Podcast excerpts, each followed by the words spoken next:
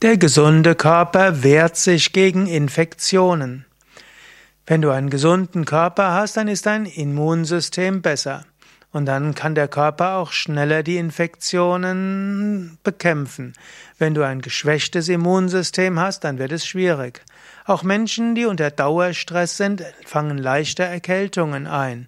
Wenn du gestresst bist, dann wird der Körper weniger sich um Krankheitsabwehr kümmern und auch nicht um Krankheitsbekämpfung oder auch Regeneration, sondern wird sich mehr um das momentane Überleben des Organismus kümmern. Daher ist es so wichtig, dass du jeden Tag eine Tiefenentspannung machst. Über die Tiefenentspannung wird das Immunsystem normalisiert und das heißt oft aktiviert und auch normalisiert. Also viele Menschen haben ja teilweise ein überschießendes Immunsystem. Das nennt sich dann Autoimmunerkrankung und Entzündungen.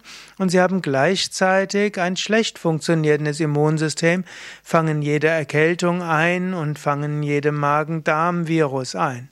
Also ein gutes Immunsystem wehrt sich gegen Infektionen, aber übertreibt es nicht mit Entzündungen. Manchmal wird es auch sein, dass du Erkältung hast und fühlst dich einfach müde. Ein Mensch mit, mit gutem Immunsystem wird vielleicht gar nicht äh, Husten und Schnupfen bekommen und auch nicht die Grippe bekommen. Er wird einfach nur merken, dass er ein oder zwei Tage etwas müder ist, wenn die Menschen in seiner Umgebung irgendwo im Bett liegen.